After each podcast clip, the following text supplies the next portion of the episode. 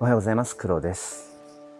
今日も今日とてクリプトークやっていきたいと思います。クリプトークというのはクリプト、暗号とかっていう意味ですね。Web3、NFT、メタバース、そのあたりまるっとクリプト、そのクリプトと、トーク、喋るということでクリプトークというタイトルでお届けしています。一応隔週ですね。隔週の土曜日もしくは日曜日の朝6時台に、僕黒と、あとは NFT フォトグラファーである、チョークさん、そして、デジタルファッションにね、精通している、ミンミンさんと3人で、いつもだべっています。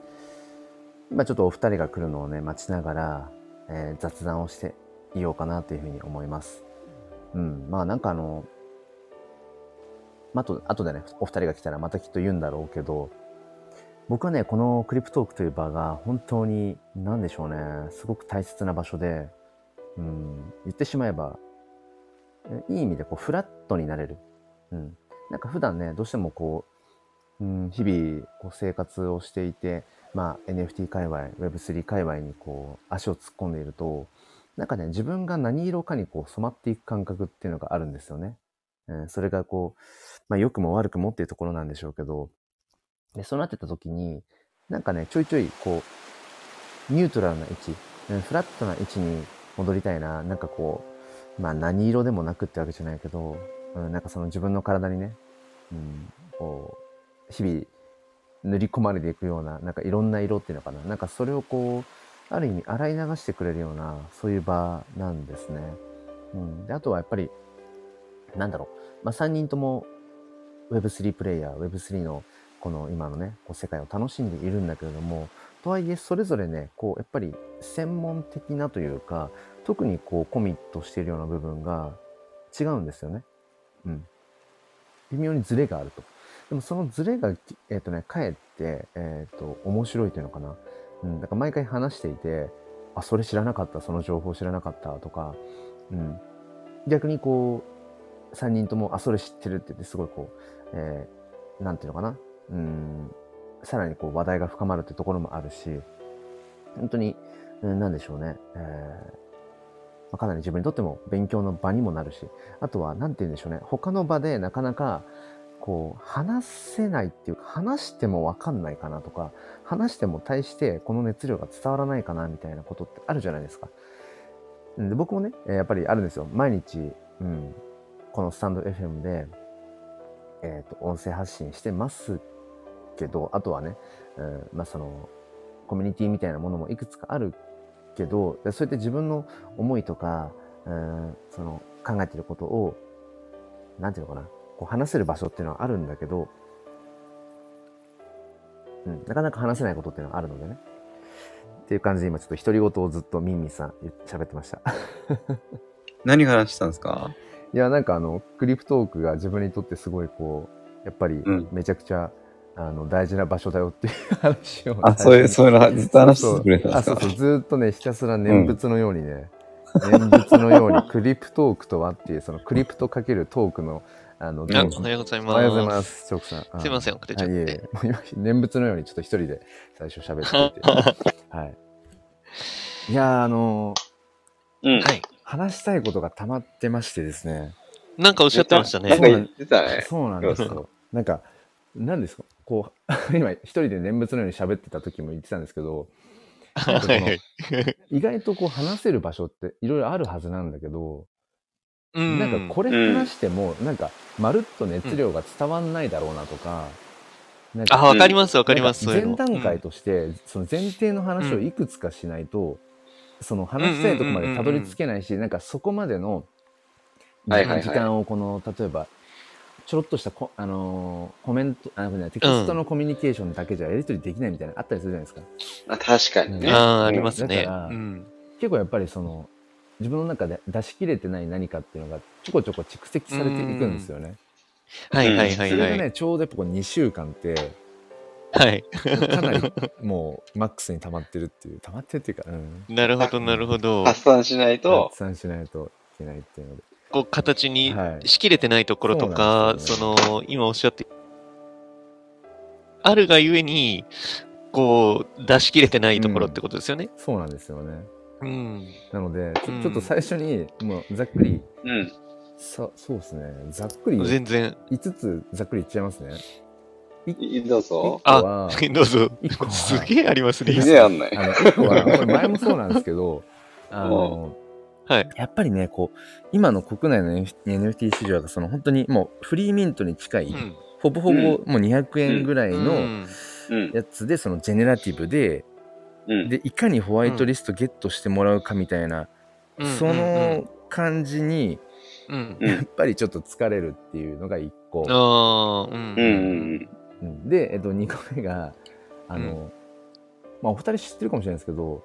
NFT はバーンするためのバーンアドレス、はいはいはい、っていうのを知ったよっていうああ、そうお二人知ってたかな。ますけど実際にどうやるかっていうのは、うん、ね、僕も知らない。うん。で3つ目がそれが2個目ですね。そうです。で3つ目が盗難防止機能付き NFT。ああ、最近あるやつ。実装されるってとこで、そこに対してのなんかこう、うん、なんだろう、そもそも例えばハードウェアウォレット使うみたいな、そういう防衛の話とか、うん、うん、なんかそのあたりのちょっと気になるっていうのと、うん、なるほどなるほど。あとはちょっとガラッと変わるんですけど、うん、音楽 NFT の、うん、供給量っていうのかな、なんかその音楽っていう特性と、なんかその NFT のその希少性っていう部分の、うん、なんか今ちょっとこう問いがぐるぐる回ってるっていう音楽 NFT のところにちょっとそうですね。で最後の5つ目が、うん、これ多分まず全部ざっくりまとめてたと思うんですけど、うん、なんか NFT ってやっぱりそのアートの側面、この前もね、多分ミミンさん喋ってたんですよね、多分そういう系。あ、そうね。アートの側面と、あとやっぱりビジネスの側面っていう、なんか、うん、なんかこの2つが自分の中でやっぱり、なんかいろいろ、さっきのホワイトリストも含めなんですけど、うん、ごちゃごちゃしてるっていう。なるほど、なるほど。すいませんね、最初からなんかもう。いや、全然。ね、あれでいや、黒さんから話したいことから話そうよ。うん。そうですね、そうですね。じゃあ、手軽そうなバーンアドレス。ああ、はい。はいはいはいはい。なんか持ってる NFT をバーンするってどうやってやるんだろうってずっと実は思ってたんですけど、まあ、調べりゃいい話なんだけど、そこまで別に自分の持ってる NFT をバーンしたいっていう、ね、まあまあそうですね。ことがないから、なんか無駄に届いちゃうやつとかね。そう。まあ確かにね、なんか、とりあえず、ヒドゥンにいるときはいっかみたいな感じだったので、なんですけど、なんかこの前タジさんのやってるD シリーズ、まあ、最近ちょっとだけ飽きてきちゃったんですけど、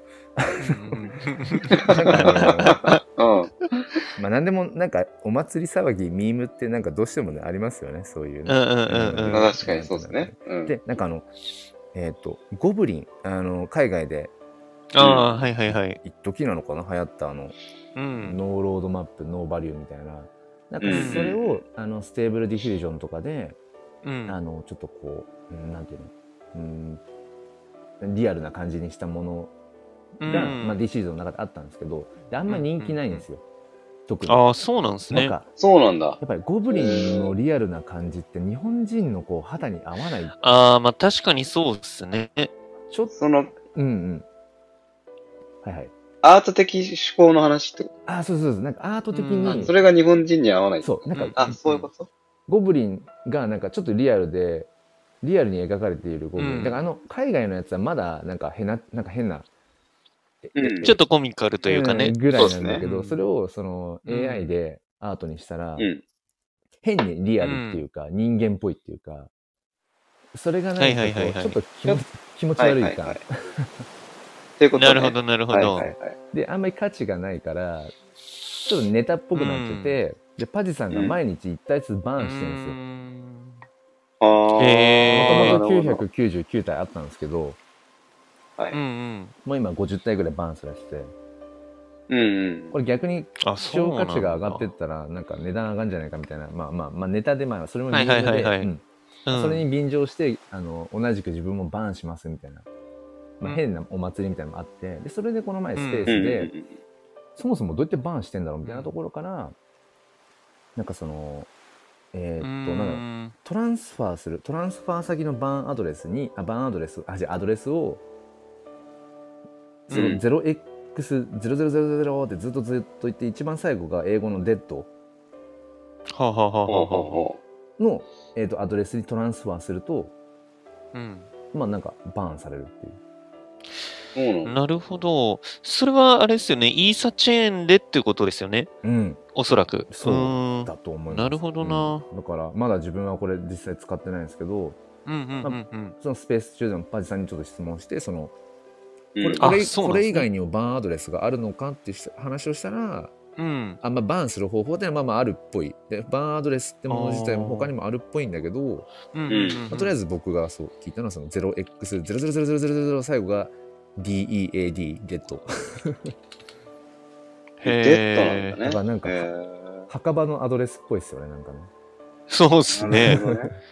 はあ。なるほど。まあ他にも多分技術的にはバーンする方法ってあるんでしょうけど、シンプルにこのアドレスにトランスファーするっていう。あ、本当だ。今ちょっとググったら出てきましたね。本当ですか。バーンアドレス。だから、まあ、しかもまあガス代もかかるっぽいんですけど。なるほど。まあそうっすよね、きっとね。そう。あ、本当だ本当だ。ある。だからまあ面白いなっていう、面白いっていうかな。あ、そうですね。あ、そういうことなんだっていう、そうゴミ捨て場みたいな、そういうアドレスにトランスファー。あ、なるほどね、そういう話なんだってちょっと思ったっていう。いいですね、いいですね。確かになんか、何これっていうの、ウォレットに書いてたりしますよね。ありますよね。そうっすね。謎に。ただ、ガス代がかかるから、もね、本当にそのバンする。本当にバン、こいつもう憎いみたいな。よっぽどね。よっぽどの時は、こういう手がある。他にもあるんでしょうけど。まあちょっとその一つね、そういうのを知ったっていう。なるほどな。まあ、もうちょっとガス代安くなってからでも全然遅くない気しますけどね。そうですね。まあちょっと小ネタとして一つっていうところですね。ありがとうございます。なるほど、僕も勉強になりまして。で、なんか次のやつがまたこれまた、サクッといけそうなやつが、その盗難防止機能付き NFT。これ結構僕としてはなんかそのやっぱり自分がハードウェアウォレットを使っていたりだとか、やっぱり結構そういうなんだろう、どちらかというと啓発を NFT 教室ライブも含めて啓発をしてる側だったりするので、その盗難防止機能付き NFT ってなってくると、なんか油断する人増えるんじゃねえのっていう側面がね、逆にそれもまあでもどっちかっていうと多分全然そういう意味じゃなくて、やっぱりなんか善意でというか、やっぱりなるべくそういう詐欺師に遭わないように、あったとしても取られないようにっていう、そのためのなんかまあ革新的なことだと思うんですけど、なんかなんだっけな、どうやってそれガードしてんのと思ったら、それどういう感じなんですかね。セットアプルーバルフォーオール、セットアプルーバル許可フォーオール、すべてに対して許可をするっていう、ただでそのあるんですよね、そのトランザクションを通すときに、でその時に結局それをおっしゃった時に、内容がそのウォレットの中身を全部相手に送るみたいな、それをちゃんとこっちが認識してなくて、ミス いつも通りなんか承認みたいな、それで取られちゃうみたいなパターンがまあ王道っぽくて。それに対して、アプルーバル承認を通す、なんか対象みたいのをこう限定できるような、そういう技術っていうか、そういうのを仕込む、スマコンにそれを仕込むことによってプログラミングの段階でやる。そうなので NFT をミントする時点でそれをこう、やるってことですか。みたいですね。だからもう今すでにある NFT にはそれは実装できない。後からまあなるほど。やるとしたら全部一回その入れ替え、なんだろう、一回こうトランスファーで例えば送り戻してもらってみたいな、すごい大変なことになっちゃうから、っていうので今一応その、盗難防止機能付き NFT として、まあ、名前を挙げてるのが青パンダパーティー。青パンダパーティー。クリプト忍者からまあ派生してる青さんっていうその人自身もクリプト忍者のね何番目だあれなんかシャオランっていうパンダのああこれかはいはいはいはいっている忍者オーナーでもありなんかもともとアニメーションで、その青パンダっていうのをもうなんだ TikTok とかなんか60万人ぐらいフォロワーあそうなんですねもともとつよつよのアニメーターさんらしくてでそれもまあなんかさっきのホワイトリストのあれじゃないですけど、なんか本当に0.001 イーサとかで、10月の末ぐらいですねなんかそうミントがされて、で僕は今ちょっとまあ2つぐらい一応まあホワイトリストをゲットするなんか手軽なやつとかにまあ参加したりとかもしつつどっかでいやでもなんか、いちいちそれに乗っかっていくのもなみたいなのもありつつっていうしかも夏ぐらいに僕、ホワイトリスト確実にもらえますのイベントになんかね気づかずに参加してたんですよね、それと意識せずに。でもウォレットアドレスをその申請してなくてその時になるほどねだから、ホワイトリストをね逃してるんですよね。なるほど、分からずに、そう、分からずにで、あんまりその夏頃は青パンダパーティー注目してなかったんですけど最近なんか青パンダパーティーめっちゃ言われ始めてて、まあそうね、聞くねで、もう一回見たらあれ、俺これ一回参加してんぞと思ってで、なんかもう嫌ですねなんかもう、あ、ホワイトリスト逃してみたいで、運営に確認してる自分とかもすごい嫌でなんとかならないですかねみたいな、言いつつどっかでもうなんか嫌だなって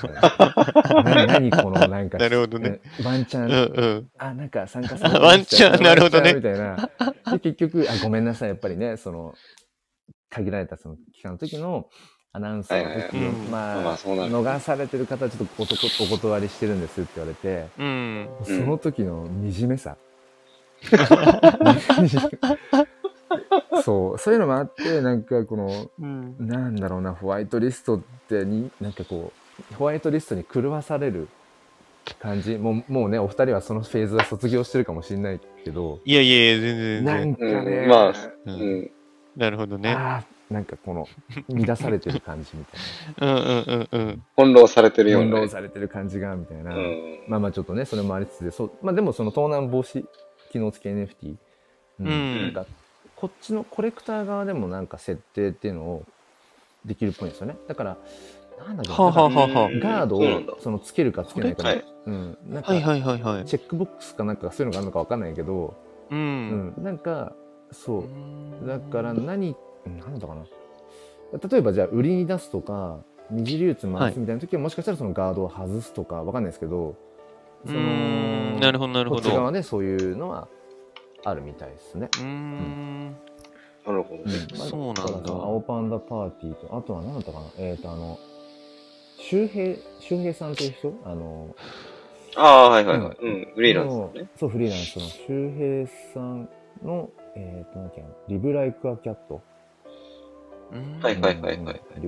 かその猫のように生きようみたいななんかそれ12月末のそれもまただから同じくホワイトリスト絡みなんですよ。0.01 イーサまあどっちも池谷さんがマーケターやってるっていうのもあるんですけど、なるほどね。だからなんかインフルエンサーみたいな人がこれ来るとかこれ注目みたいなことを言うとすごいやっぱ人流れますよね。そうですね、本当に。だからなんかそこにほだされてる感じっていうのも最近ちょっとねなんかなるほどな。池原さんはまあシンプルに僕は好きなんだけど、単純になんか好きなんだけど、でもなんかそのインフルエンサー力によってこのなんかマーケティング NFT 的な価値がね左右されるっていうことが、でそこにでも完全にいやもう自分はねそういうのじゃなくてちゃんと自分で冷静に判断してみたいな完全に割り切れればいいんだけど、いやでも200円ぐらいで最初ミントできてみたいな思うとやっぱりねなんかもうこのなるほどねダメだみたいなそうそうそうなんかそこでこうちょっと揺れ動いてる自分自身にもなかなかさい悩まされてるって感じなんですね。それがあるんですよね。なるほどですね。あれかな、10月末のチムニータウンダオから出る、うん、プペル、ハロウィンプペル NFT。これもね、またそのだから 0.001。はいはいはい。これも安いですよね。で、これも多分ね、盗難防止のなんかつけるつけないみたいな話があったようななかったような、ちょっと混ざっちゃってますけど。だから。そうそう、だからそういう機能がつくってところで、まあもちろんなんかそれで救われる人たくさんいるんだろうなと思いつつ、そうっすね。盗難防止機能の NFT 僕ちょっと調べたことなかったな。だから、まあ、もちろんね、なんかそういう詐欺師とかって次のあれを考えてくると思うので、もちろんそれで完全に大丈夫ですよっていう、ことではないので、引き続きやっぱりなんだろう、そのなんだっけ、セルフカストディ、っていうのかな、なんかその自分のその NFT とか暗号資産とかを、なんかウォレットを分けたりとか、ハードウェアウォレットにこう入れて管理するようなことを、なんかセルフカストディっていうらしくて、なんかね、そういう視点はもちろん持っていかなきゃいけないんだろうなって。でも自分が一回ね、詐欺にあったとかじゃないと、なかなか多分、自分ごとになんないですよね。そうそうそう。そうね。っていう、まあ、なるほど、ね、感じで、今、まあ、ホワイトリストの話は今、まぜこぜで今喋ったのでホワイトリスト関係、バーンアドレス、盗難防止の話は、まあ、今一旦した感じかな。なるほどですね。あ、ごめんなさい。今日僕本当に、7時半からちょっと仕事なので、7時頃にっていう感じに。すいません。了解です。わかりました。そうなんです。なるほど。まあちょっとした情報っていうところで。ありがとうございます。でも、あれですね、本当盗難防止で検索すると、やっぱ青パンダパーティー出てきますね。だからそういった意味でも、多分すごい、まあ注目を集めるような、そうっすね。今ね、方向に。いや、でも本当にしょっちゅう、本当に新しい NFT、プロジェクトが立ち上がって、ね、いや本当日々本当に多いっすよね、最近、本当に本当で、なんかなんだっけな、そのこの NFT を持ってるとあっちのプロジェクトと共同してて、例えばホワイトリストがもらえるとか、結構そういう絡みとかがやっぱりだんだん NFT 歴が増えてくと、持ってる NFT が増えてくると、そういうことがなんていうのかな、こっちが望んでなくてもじゃないけど、そうね、でディスコードとか入ったりすると、一応自分の、持ってる NFT のディスコードとか入ってると、そういうのが入ってくるじゃないですか、情報が。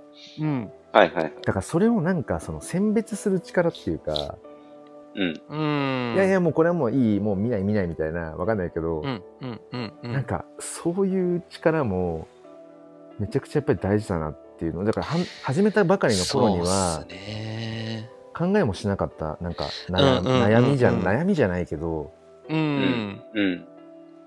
そう、なんか情報の選別、ディスコードの選別じゃないけど、なるほどね、なんでしょうね、結局のところ、この NFT がなんだろうな、今ってもう完全に始まりの始まりで、やっとこうなんか回り出したぐらいのなんだろうな、こう時間軸だと思うんですよ。で、これが本当にもっと社会に実装されて、当たり前になった後も、やっぱりこの人が言ってるからとか、ここの企業が出すからとか、そういうのってあると思うんですよね。とはいえ確かに、その黒さんがおっしゃる、今はそれが過剰な時期かなとも思いますね。確かにね。じゃあ本当に価値のあるものって何なのかっていうか、そもそも価値って自分で決めるものだから。そうね。だから、こう、それに、その、なんていうかな、悪く言えばインフルエンサーの人たちの先導力というか、うん、そういうもので NFT 自体の作品の価値が左右されるっていうのはやっぱり僕もちょっと違和感は感じますね。でもとはいえなんて言えばいいのかな、じゃあ逆にどう様々な人に価値を広げていくのかっていうと、うん、そこもまた難しいところで、プレイヤーそうからするとやっぱりインフルエンサーの人たちとてかまあ影響力のある人たちと組んで作品を展開するっていうのが自分の価値を最大限に上げるだろうし、なんか難しいところですよね本当に。そうなんですよね。でやっぱりなんかこの NFT のそういった今まさにそのホワイトリストがどうのとか、なんかそういう話も含めてやっぱり自分の心がそのなんかこう乱されるっていうか。ざわつく感じですよね、ペースが乱される感じってやっぱどっかに人間のその損得感情がめっちゃ絡んでるなって、ああそういうことですね、間違いないと思う、だから僕も実際やっぱりそのホワイトリストをもらって、ほぼほぼフリーミントでゲットしてで価値が上がってこう売り抜けて、本当にそのね何万円単位でプラスになってみたいなことを体感しちゃってるから余計にそこをなんか理性でコントロールする、だから三大欲求を理性でなんとか制御するに近しい感覚だなってちょっと思うんですよね。なるほどなるほど。人間の弱さの部分っていうか、そこに直結しちゃってるっていうか、でまたそれがねその金銭的な部分ってあるから、なんかねそこが、やっぱり問われてるっていうか、だから前も話したかもしれないですけど、例えばツイッター上でギブアウェイしますみたいな企画にもう有無を言わさずもう参加して、はいリツイートいいねはいフォローみたいなことをガンガンもうなんかこうやっちゃってる人をなんかちょっとどっかで一歩引いて見ちゃう自分とか、たまに自分も参加したりもするけど、なんだろうな、なんかもうもらえるものだったらみたいな、あとはなんかこうそういう感じに自分の意思みたいなものを奪われちゃってる感じがなんかね見てて、これは今後一般化してったとしてね、この NFT の、その時にそこの、そういうのもリテラシーというか分かんないけど、なんかね、そういったこともよりなんか人間が問われそうな気がするなみたいな。なるほどなるほど。要はその短期トレーダーみたいな感じになってる。まあそうですね。だから投資的な側面で言うと、NFT にねそういう側面があるからね、絶対にそれは。どうしたってそうですね。だからなんか本当に自分が価値を感じるものっていうのはこういうものなんだよとか、自分のなんか哲学とか、なんかそういったものをより求められるっていう、もちろんいいと思うんですよ、そういうのにバンバン乗っかってって、僕もそういうお祭り騒ぎ、ミームとかって全然好きだし、もうなんかふとした時にあれ何やってたんだっけじゃないけど、でなんかなる瞬間、ね、本当にやりたいことだったのか的なね、なるほどね、それはね思いますね。だからまあそのさっき冒頭に言った5つのうちのなんか5つ目のそのアートとそのビジネスみたいなところの話で、最近ようやくそう自分がごちゃごちゃしてるのがアートっていう側面とビジネスっていう側面なのかってちょっとこうようやく言葉が言語化できたところはあったんですけど、なんか初めて NFT を買った頃とかってなんだろうな、そのいわゆるこの NFT を持ってたら何をどう得というか、そのいわゆるユーティリティ、この NFT を持ってたら何ができるんだろうとか、どんなコミュニティが紐づいてるんだろうかとか、そういったこととか単純に今無知だったというのもあるけど、あんまりそこまで考えてなくて、単純にこの画像が欲しいとか、薄っぺらいっちゃ薄っぺらいのかもしれないけど NFT 的に考えたら薄いのかもしれないけど、なんかこのイラストレーターさんのこの作品をなんか所有できてる感覚とか、共感に近いですよね。確かに、なんかシンプルにそういう感じだったんだけど、だんだんいろいろ知ってくると、あそこにコミュニティがあるのねとか、そっか NFT である必然性って、そのだからなんで NFT でそれをやるのみたいな、ミミさんがこの前何でしたっけ、アンソニー・ホプキンスが NFT を出す、でその NFT を持ってるとお話ができるとか、あとなんか本人と、ね、リアルのなんか作品が届くとかでしたっけ？あ、そうそう。アンソニー・ホプキンスが描いた絵画のコレクションをなんかくれるみたいな。そういう、そう、特典が、まあ、その多分、レアリティ引いた人限定だと思うんですけど、うんうんうんうん、でもらえるっていうことを、はあ、なるほど。っていう特典があるんですけど、うんうんうん、そもそもこれって、僕から話してごめんなさい。これって、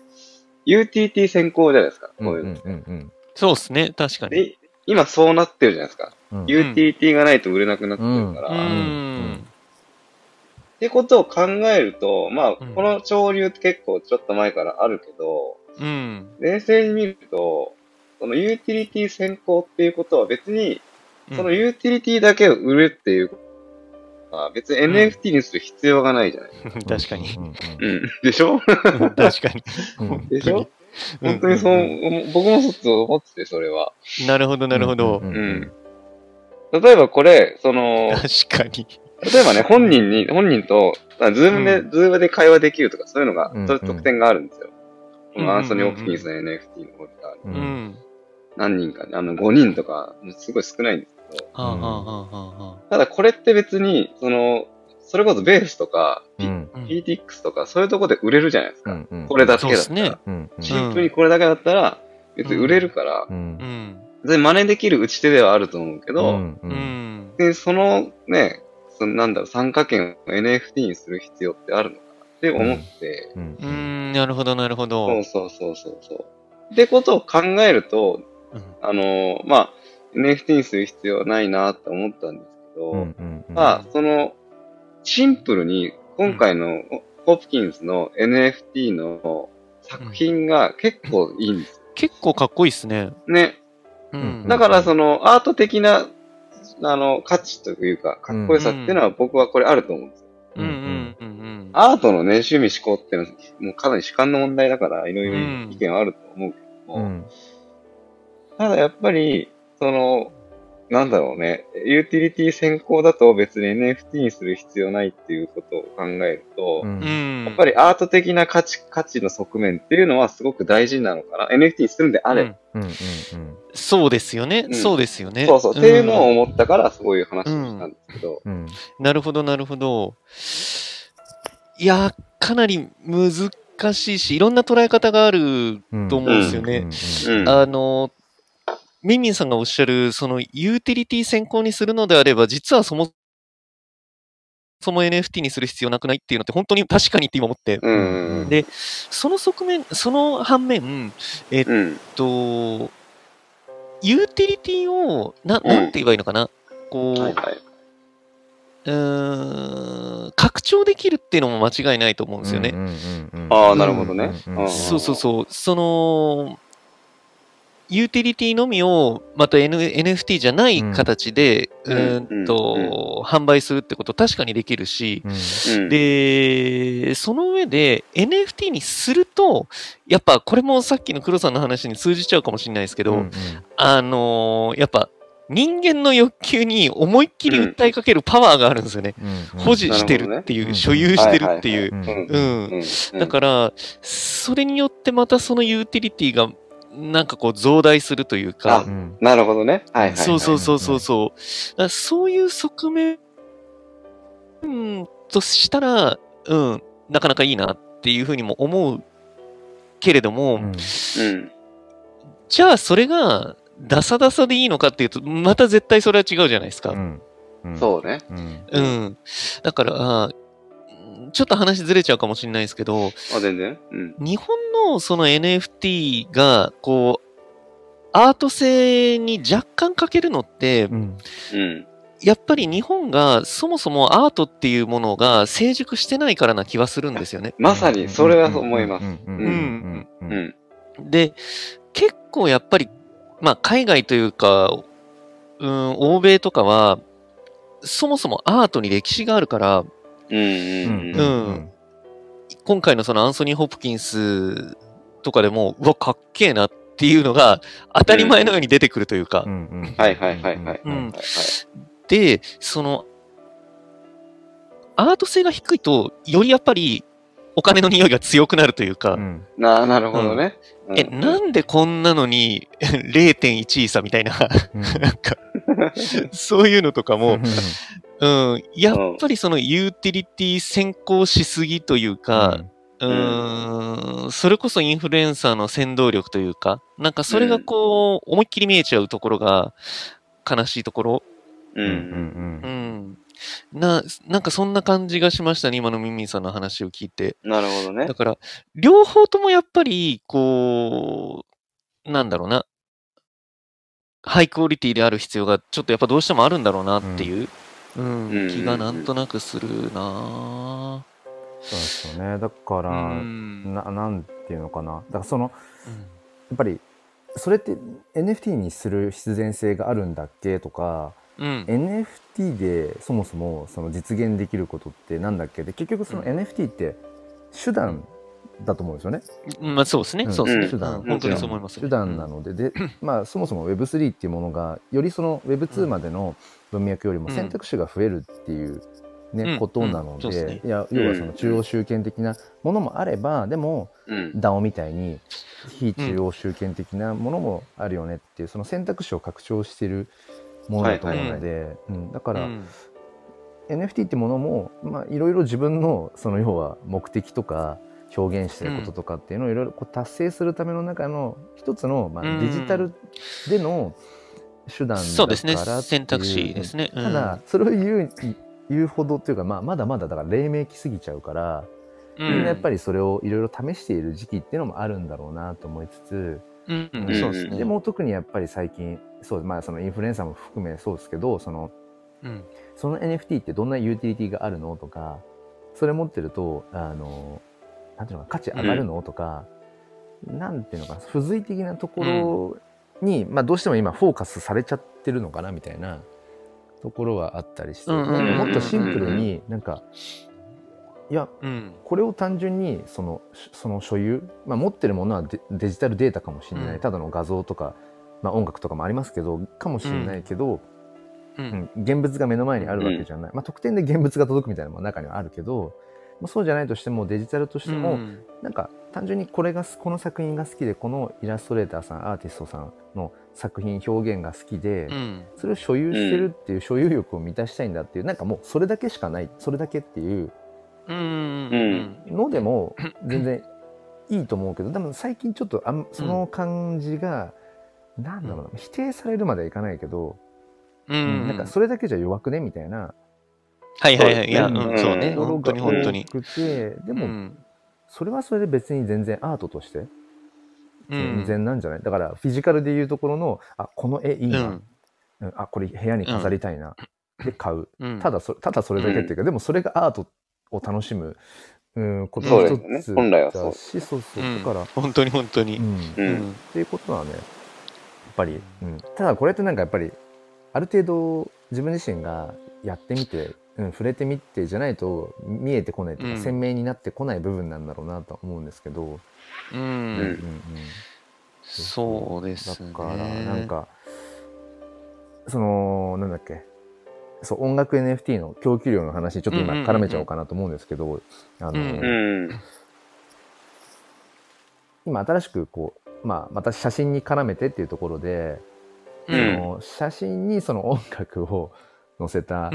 ものを、まあ、この前ちょっとそもそも需要があるか分かんないから、まあ、欲しい人いますかっていうので。まあやって、まあなんかどれぐらいだろうな、20人ぐらい一応なんかそれを、まあ、無料でね、ギブアウェイで欲しい方いますかって言ったらなんか20人ぐらいいたから、とりあえず、まあ求めてくれる人は一定数いるってことはまあ分かったので、まあそっちもそっちでコツコツまたやっていこうかと思うんですけど、その時に音楽、あ、なんだ NFT にするのって結局デジタルデータとして希少性を定義できるのが NFT じゃないですか、だから自分でこれはもう世界に一つだけしかもう供給しませんって自分で決められるから、そこに希少性がこう生まれて価値が生まれて、お金を払ってこう買ってくれる人がいるみたいなのがあるわけで、でも音楽 NFT ってまとめて言っちゃっていいか分かんないですけど、音楽ってどちらかというとより多くの人にこう聞いてもらうっていうところがあるから、うん、例えばリアルの CD なんていうのも枚数的にたくさん売れた方がいいわけで、うん、だからそこに供給量としての調整をつけちゃうと、うん、聴ける人手に届く人が減るって考えちゃうと、うん、それってなんかそのなるほどなるほど、なんかちょっと違うなという、まあ、もちろんその、ね、初回限定版みたいな希少性のね、うんうん、パターンはありますけど、そもそもより多くの人に音楽を聴いてもらうで考えると、うん、まあ、シンプルにその音楽 NFT としてこう、うん、出していく場合にその音楽 NFT のその数量って、うん、エディションみたいな感じでこう10個とか100個とかみたいな方がいいのか、うん、やっぱりNFT デジタルデータとしての希少性っていう方を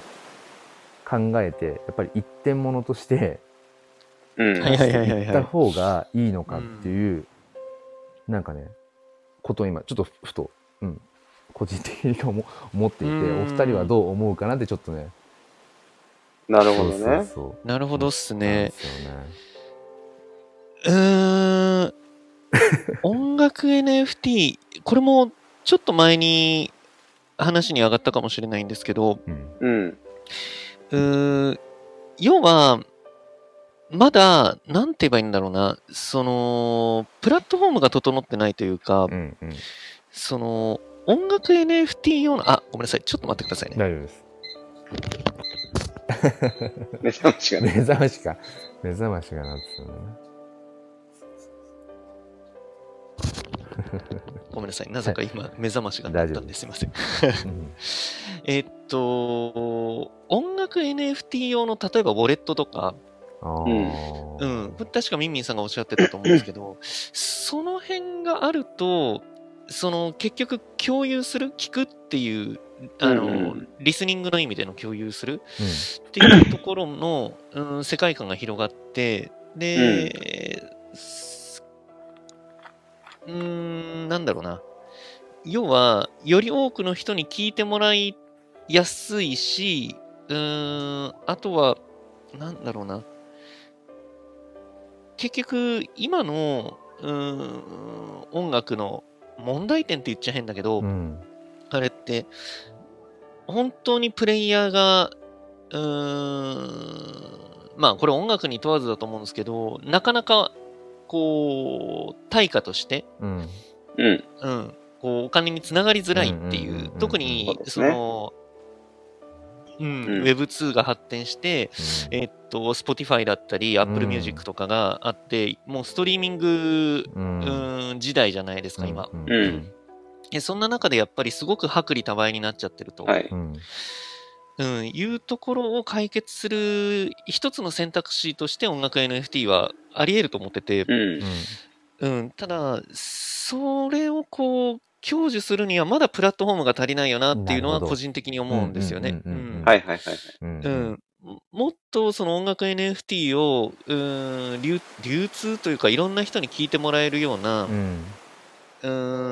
ん、もういわば音楽 NFT のメタマスク的に近いところ、あ、うん、みたいなのが現れるとまた違ってくるんじゃないかなっていう。だからまあ僕は本当にそうですね、うん、音楽 NFT やって今そんな状況下でやってる人はすごく応援したいし、すごくいい試みをしてるなとは思うんですけど、うん、ただやっぱりまだそれこそさっきの NFT のアートとビジネスの話じゃないですけど、うんうんうん、やっぱりビジネス臭いというか、まあね、そうまあでもしょうがないことなのかなとは思っちゃうんですけどね今の時期は、そうなんですよね、だからその結局オープン C でその音楽 NFT、うん、要は、MP4 とかの形式でこう、まあ、貼り付けるとあれ、画像と、音源で別々にミントっていうかそうですね、ミントというか、なんかそうできるんですけど、だから、うん、まあ、僕の今回のその、まあ、試しに試作品でってやってみたやつは、まあ、空の写真に、自分でそのギターとピアノで弾いたやつの曲 音源をこう重ねて一つの NFT にしてるんですけど、うん、それってオープンシー上で、うん、再生して全部まるっと聴けるというか、そうですよね、音源としてアップしてる部分は全部、聴けるので、うん、だから要はオープンシーに行きさえすれば、まあ、確かにそうですね。僕のだけじゃなくても他のさまざまな音声系、音楽系の NFT って、うん、そのなんだクリエイターがアップデートじゃないの なんていうのアップロードしてる分のやつは全部聞けちゃうわけで、うん、そこにフルで全部例えばアップデートしてたらアップデートじゃない、うん、アップロードしてたら、うんうん、全部聞けちゃうから。うん、その先でいやでもこれを NFT として所有したいってどういうそれ欲求だろうなっていうのをずっと思ってて聞けちゃうからなるほどねそう、うんうんうんうんうん、でもフィジカルでいう話のその CD として欲しいみたいな感覚ってあるじゃないですか、うん、あったじゃないですか、うん、あったっていうか、うん、最近はもうちょっとやっぱあれだけどでもそれで例えばジャケットがかっこいいから、うん、部屋に置いときたいとかあジャケ買いね。そう。あとは、歌詞カードがボロボロになるまで、このなんか、はいはいはいはいはい。とか、そのやっぱフィジカルの何か価値みたいなのも多分 CD ってあったはずなんですよね。いや、そうですね。ガッツリありましたね。なんかその辺と、デジタルとしてのその、うん、じゃあ、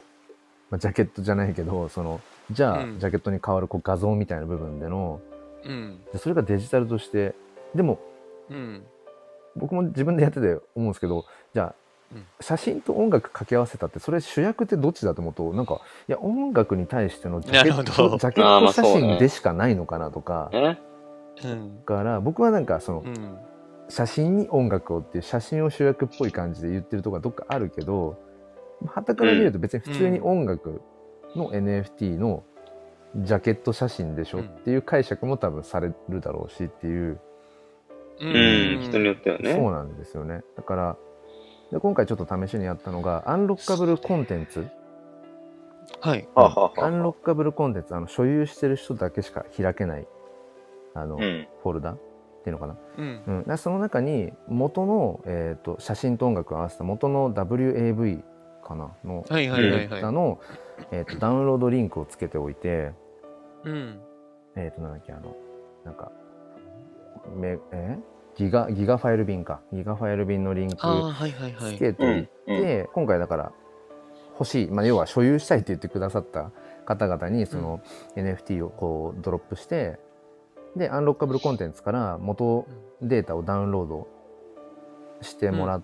てでそれもなんかちゃんとできたって言ってくれたのでそしたらその方々の、まあ、端末パソコンなりスマホにそれがもうデータとして保存されるので、うんまあ、そしたらその人たちはわざわざオープンシーに行って再生をする必要はなくなるわけで、うんうん、だそういう形はまあ一つありなんだろうなっていうだからオープンシーにアップロードしとく分の例えば音楽は例えば5分っていう尺があったら最初の30秒だけをまあまあまあそうですねみたいな方法もあるしとかそうなってくると、うん、なんか供給量が1っていう方がいいのか、ね、なんかその100っていう方がいいのかとか、うん、なるほどね、うん、めちゃめちゃ難しいなってただまだそのマネタイズとかをこう焦るようなタイミングでは全然ないんだろうなって言ったから追いついてない感じ、うんうんうん、音楽っていう特性に対してプラットフォームが確かに追いついてないっていうのをめっちゃ今、うん、チョークさんの話で、うん、すごいうなずいたので、うんうん、いやいやいやそうですねなるほどねうん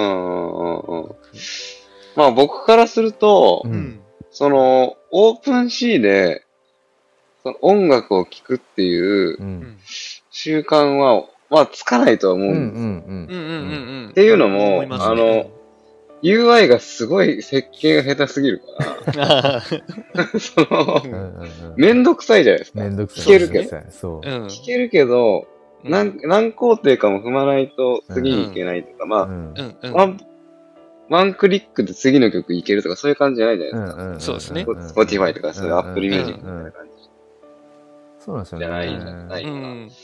もうすごく手間だから、まあ、うん、浸透はしないと思うんですよ。うんうんうん、だから別に風弱上げる必要ないだろうし、うんうん、それを考えた、うん。本当に触りの本当それこそさっきプロさんが言った30秒。うんうん、あ30分ちょっと長いかなと。そうですね。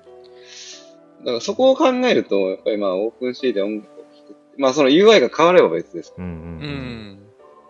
うん、音楽 NFT 仕様にちょっと変わるんだったら別ですけど、うん、まあそれもちょっと考えづらいなと思うから。確かに。うん、やっぱその音楽 NFT 専用のプラットフォームが、まあ UI がちゃんとしたやつね、それともちゃんとしたやつが。うんうんできれば変わると思うけど、うん、まあ、まだ、うん。まあ、その、まだだから、結論としては、まあ、やる、今のところ、こう、種を植え付けるのはすごくいい。うん。そうですよね。まあ、そういうプラットフォームができた時のタイミングでダーンって出すの方がいいのかなとは、うん、そうですね。私もそうですね。だから結局、うん、なんだろうな、今、普段自分も音楽聴くときって、やっぱり Apple Music、だし、うんうん、ってなってくると、うんうん、例えばじゃあ今回僕が実験的にやったやつのそのじゃあ元の音源データをダウンロードしてもらいました。でもそれがそのまま例えば皆さんが使ってるのが例えば Apple Music だとして、うん、普段使ってる Apple Music のその中に例えばその僕の試しにやったその音源も同じく Apple Music で並列で聴けるとかだったらその方々の日常の中に普通に自然とスッと入れるんだけどうん、いや単純に、動画としてファイルとして、うん、存在してるからおそらく Apple Music でこう流れるみたいなことは、うん、まあなんかちょっと設定っていうかそういう風に変換したらいくと思うんですけど、うん、まあでもそこまでする人は多分いないからめんどくさいしだからそうなんですよねそういかにだからその写真 NFT もそうなんですけど、うん、いかにその人たちの日常の生活の中に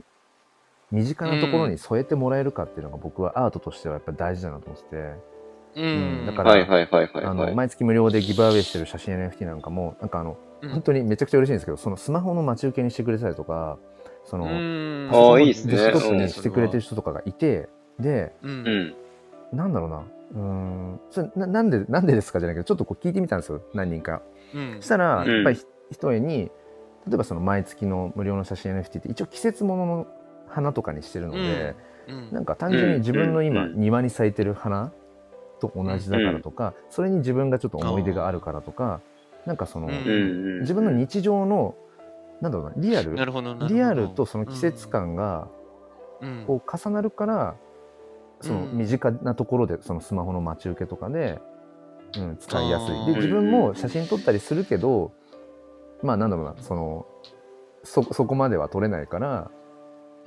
まあ、そこに置き換えてもらえてるっていうのが、その本当は自分でここにこういう価値を作りたいんだけど、っていう代わりになんかその自分の作品をそうやって使ってもらってるっていう、まあ、側面があるんだなっていうのを思って、これはまあだからどの NFT どんなジャンルでもおそらく同じで、いかにそのホルダーさんの日常生活の中の、自然とそのスッと添えてもらえるかって、ファッションなんかもまさにそうですもんね。うん、そうですね。まあ間違いないですね。なるほどな。なんだろうな。なんか今の黒さんの話聞いてなんかすごい思ったんだけど言葉にできないな。そうなんですね。なんだろうな。いや本当にこれからどうなるか分かんないですけど、音楽の世界こそ結構なんていうか今思えばなんですけど、多分僕たちってもろ CD 世代じゃないですか、そうですね、でそのいわゆる自分らより二回りぐらい上の人たちがレコード世代だったりするわけじゃないですか。でそのなんだろうなもう今や CD じゃないじゃないですか本当に、そうね、音楽を聴くっていうことが CD じゃなくなってるっていうのはもう間違いないわけですよね、ってなってくるとその音楽を聴くもしくは購入するっていう姿勢がまずそもそも違ってなんていうか昔って、いわゆる、なんだろうな、フィジカルのスターって言えばいいんですかね。なんて言えばいいんだろう。あ、でも分かる気はする。うん、分かる気は。がいたんだけど、今って、どちらかというともうやっぱり、YouTube でバズってる人とか、で、ストリーミング、なんだろうな、その、人気の出方が全く違うというか。はいはいはいはいはい。はいはいはい。うんうん、で、その土壌に対して音楽 NFT って、どう相性をこう紐づければいいんだろうっていったところが、なんか難しそうでもあり面白そうでもあるっていう感じなんですよね。なんか真逆じゃないですか。NFT、音楽 NFT とストリーミング再生って本当に真逆で。はいはいはいはい。だから、どちらかというと僕たちみたいな CD 世代だと音楽 NFT ってなんとなく、希少性というか、保有欲というか、っていうのが、紐づきやすいんだけれども、特に今の Z 世代って、なんで音楽買うのって話になると思うんですよ。そうね。確かにね。で、その、好きな音楽とか、好きなアーティストっていうのが、多分、僕たちよりか、どうなんだろうな。なんか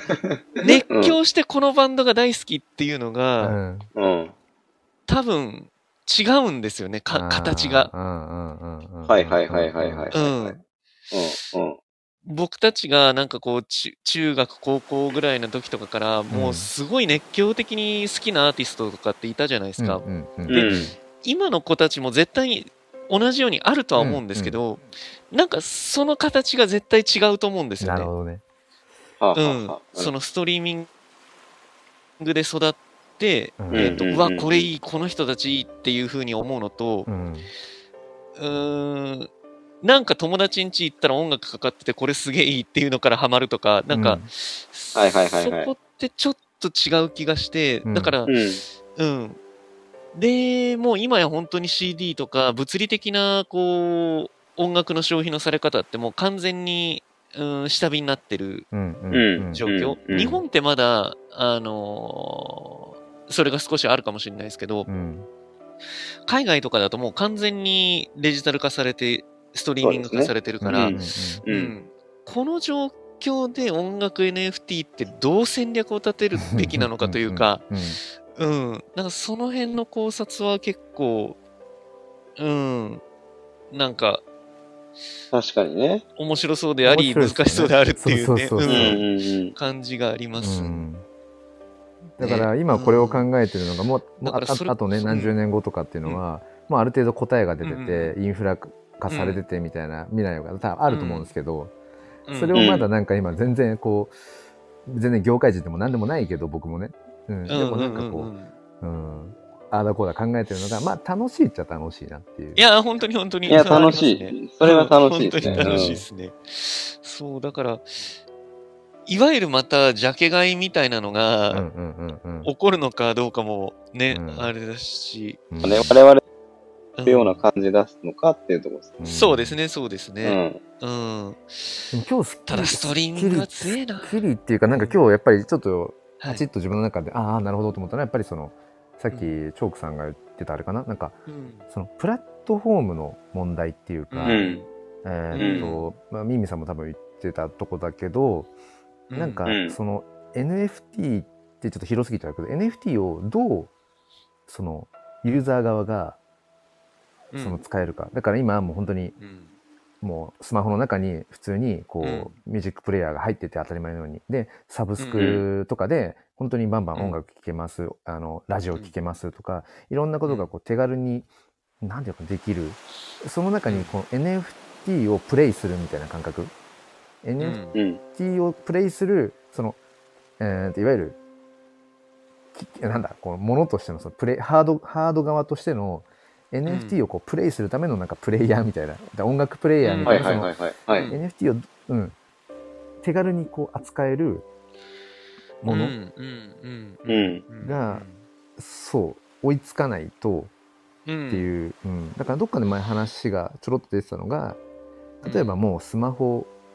もうそれがスマホとかっていう感じじゃなくなってるかもしれないけど今後、うん、そういうちょっとこう、はいはいはい、じゃあユーザーインターフェースありますデバイスあります、うん、その中に当たり前のようにもうメタマスクウォレット的なものがもう基本的にもう入ってて、うん、デフォルトで、うんうん、で、うん、それこそ、ウォレットアドレスももうなんかきちんとこう詳細見なければウォレットアドレスみたいなものはもう表示されなくてもう最初に自分のウォレットの名前を自分で最初に付けられるその ENS みたいなイーサリアムネームサービスみたいな感じでどういうユーザー名にしますかウォレット名にしますかみたいなもう設定があってでも実はその裏側には本当はウォレットアドレスっていう超長いやつが実はあるんだよみたいなネットのいろんなサイトも全部本当はすごい長い URL があるんだけどそれが .co.jp とかにもうなっちゃってる、でも僕らはそこまで細かく認識しなくても、気にしないですね、そう生活できちゃうみたいな風になっちゃえば、なんかもっともっと NFT ってものがなんか NFT ってこう特別言わなくなるようなきっとねいやそうなりますよそうなりますそうなります、いずれからそうですねまあ、あとはちょっとまた話戻しちゃうんですけど、はいはい、そのやっぱり NFT ってコミュニティとのその相性がめちゃくちゃいいんですよね。でなってくると、音楽 NFT の活用方法としてはやっぱクローズドコミュニティに対してアクションしていく、例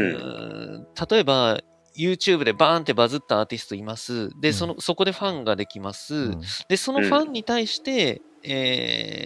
ここでしか聴けない NFT みたいな、音楽 NFT みたいなやっぱり活用方法は多分王道になっていくんじゃないかなっていう気はしますね。なるほどね。まあやっぱりでも、それも NFT に価値があるというか、その人物や、アーティストに価値があって、初めて、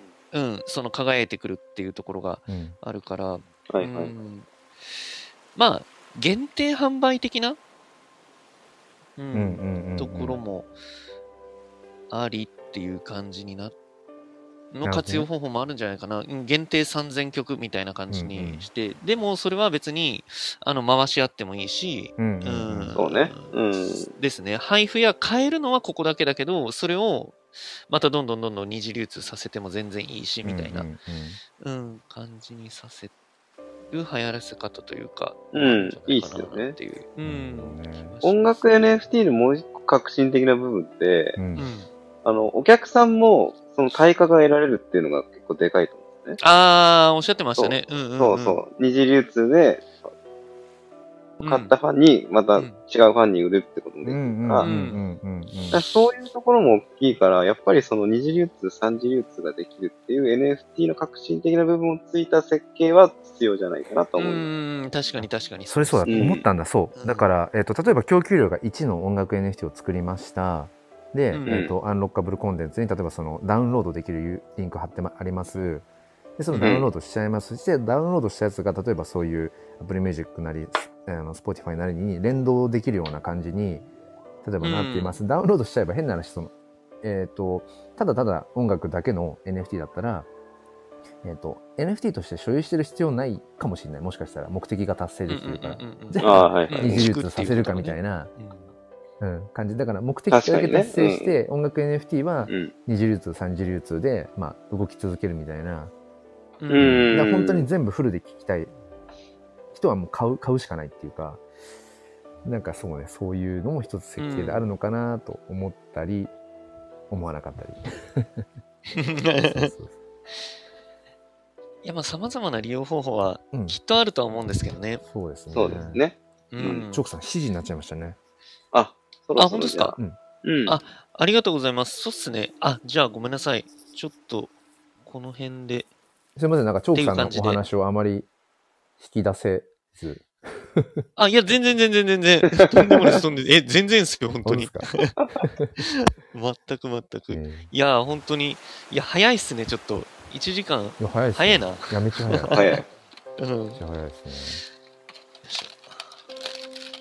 ね。ミミさんはこの後どんな感じですか？この後、まだ大丈夫ですけど、でもうちょろっともしあれだったら今ね割とね聞いてくださってる方がいたりもするので、もしかしたらもうちょいミンミンさんがもしもうちょっとだけ大丈夫であれば、ミンミンさんのお話も全然引き出せて、ごめんなさい私はこの辺で申し訳ない。全然チョークさんありがとうございました。いやありがとうございます。ぜひ次回はちょっとチョークさん溜まってるやつを。了解です了解です、ありがとうございます。溜まってるか分かんないけど。じゃあこんな感じで、すいません、はい、失礼します。はい、お疲れ様です。はい。そうですね。じゃあミミさんもうちょいじゃあちょっとスロットもしよければっていう感じで。うん。あ、今あれですね。栗まんじゅうさんとスタッカートさんが挨拶をしてくださってて。本当だ。なかなかね3人でバーって喋ってると多分なんか、いやもう本当にねそう見過ごしちゃう。そうコメントとか。多分しづらいと思うんです、聞いてくださってる方でも今ね聞いてくださってる方がこんなマニアックな話をしてるにもかかわらず結構って言っていいかわかんないけどいらっしゃるので、そうそう、はいはいはいはい、だからなんかね気になったらコメントとか質問全然コメントしちゃってくださいバンバン。うんそうなんですよね。だからちょっと今日はすいません僕が溜まりすぎてて、あ全然いいっすよ、ね、でもおかげでめちゃくちゃ今すっきりあれまずなんかあともう一個ぐらいなかった。ね、一応今日だからそのホワイトリストに翻弄されてるのがちょっと嫌だよっていうところと、そのバーンアドレス、はい、NFT をまあ、消去する方法、あとその盗難防止機能付きの NFT っていうのが出てくる、っていうのとその音楽 NFT のその供給量の話で、まあ、まるっとまとめて、まあ、アートとビジネスの側面が、まあ、NFT にはあるっていうあたりで一応ね全部話は話したんだ、話はねさせてもらった感じですね。そうなんですよね。確かにでもそうね、ホワイトリストの件はなかなか、いやでも結構追ってるんですか黒さんその辺。あ追ってる、そのホワイトリスト合戦みたいなものは結構追い続けて一応なんか結局疲れちゃったみたいなことじゃないですか。ああそうですね、それはありますね。あ今ね栗まんじゅうさんがミンミンさんはじめましてってあどうもはじめまして栗まんじゅうさん。ね栗まんじゅうさんね毎週ここ最近毎週NFT 教室ライブを聞いてくださってて、であそうなんだ。そうでねこの NFT 教室ライブを機にメタマスクウォレットを作って、なるほど。もともとね、仮想通貨自体はビットコインとかだったかな。ビットコインとかもともとなんかね持ってらっしゃったりとか、そうして、でご自身もなんかちょっとその自分のなんて言ってましたっけ、なんかその自分のまあ起業じゃないけど NFT 絡めてちょっとこうやりたいみたいなこともお話しされてて、そういう。方なんです、ね、そうなんか事業されてる方、なんかねちょっとごめんなさい細かく今曖昧な部分があるんですけど、そう自分でもその NFT を絡めてなんかねちょっとこうやっていきたいっていうところがあって、いつもね聞いてくださってて、そうなんですよね。まあ栗まんじゅうさんもし何かあればまたコメントとかね、あ全然初心者なので聞きながら勉強させてくださいってはいぜひぜひちょっとマニアックな部分もありますけどそうねちょっとそうだからそうホワイトリストまあでも言うても今そうですね、その今月末のチムニータウンダウンのプペルのゴミ NFT はそもそもそのチムニータウンダウンにディスコードに入るための心臓 NFT、あれはもうなんか必要ですよね。供給量はもう無限に出すってもう西野さんが途中から変えたから、もういつでも2000円ぐらいで買えちゃうから、でその心臓 NFT 持ってさえいればもうそれがホワイトリストになってるので、そうですよね。そう、だからそれは一つでしょ。でまあ青パンダパーティーのやつは一回逃しちゃったから悔しいからなんか追加で2つぐらい一応今参加して、でも獲得できてるか分かんないんですけど、まあリブライクアキャットはなんかもう、分かんないもうそこまで、まあ、そんなに別に自分が猫のように生きようっていうコンセプト、あとはなんかPFP としての、なんだろうな、まあ自分はそこまでピンときてないから別にね、まあ、もしかしたらフリーミントでちょっと値段上がって売り抜けてなんかいくらかなんかプラスあるかもしんないけど、うん、もうなんかいいかなみたいなあ、もうそんな感じなんですね。あとはあれかな、ミミンさんご存知かも、どうか音楽系のやつで、うん、タグっていう、あーなんだっけ、東京オルタナティブガールズって、まあいわゆる PFP としての、まあジェネラティブとしては、まあいわゆるよくあるベタな可愛いらしい女の子たちの画像なんだけど、はいはいはい、うん、なんかそのユーティリティとしてそれをこう持ってることによって、うんうん、なんかその音楽業界とかそのエンタメをこうもっと盛り上げていきたい、それこそその音楽業界の、まあ、クリエイターさんアーティストさんたちがもっとそのなんか中間搾取とかがなくて、うん、きちんとその自分の音楽、うん、やりたい音楽で勝負ができる、でそれのちゃんとこうインセンティブが得られるみたいな、そういう未来を作っていきたいって、僕はなんかすごいコンセプトがめっちゃ僕は気に入って、うん、おいいですね。でそのなんかメタバースでの音楽ライブとかっていうことも展開していきたいし、うん、あとはなんかそのいわゆるそのタグの NFT を持っている人だけそのリアルライブ、うん、リアルライブの視聴みたいなことができて、ではいはい、カメラアングルを自分で操作できるみたいな、うん、なんかそういう、うん、なんかライブに参加してる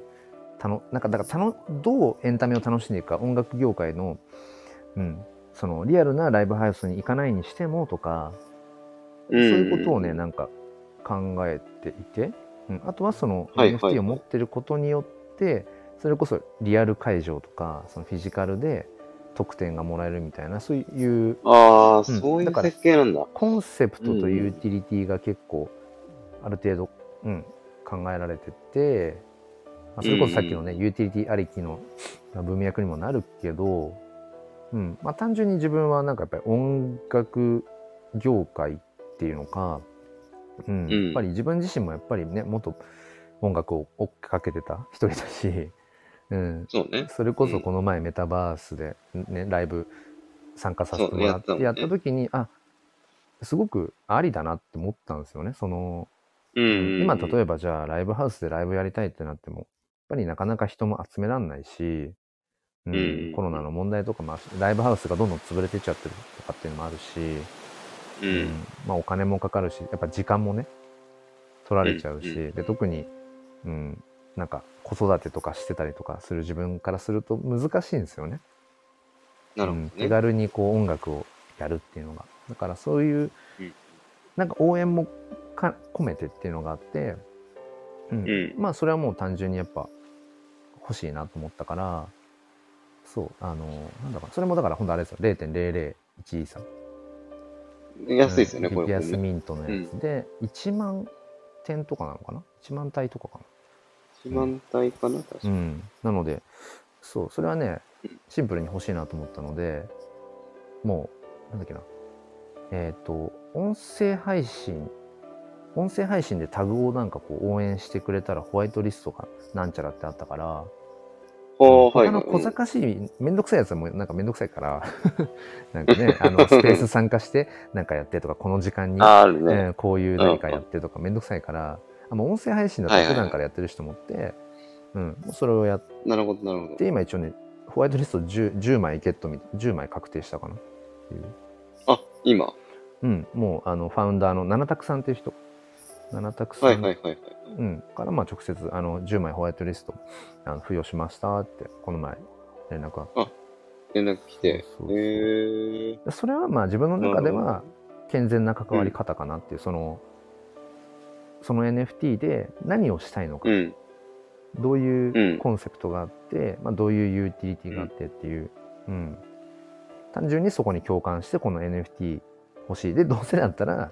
まあ、うん、ねホワイトリストで確実に、まあ、安くっていうのは、うん、まあまあそうですね、それは自分の中ではまあ健全な方かなと思いつつ、うん、なるほどね、うんうん、ミミさんはどうですか、最近そういうまあうん、ホワイトリストしかりなんかそういう僕は追っかけ方あんましてなくて、うんうんうん、もうずっと欲しいものは買うっていうか、うんうん、ミンミンさんが欲しいっていうのってどういうあれですか、こ単純に興味があるというか。うん、まあ普通に NFT アートとして捉えるんだったら、うん、本当に自分がいいと思ったもの。見た目がね、アートとして。見た目、あとはファッション。ファッションだったら、うん、まあ、どういう服がいいとか、まあそういう見方をしますか。ただ、そうね、だから、なんだろう、フリーミントに近いやつ、例えば、100円とか200円出して、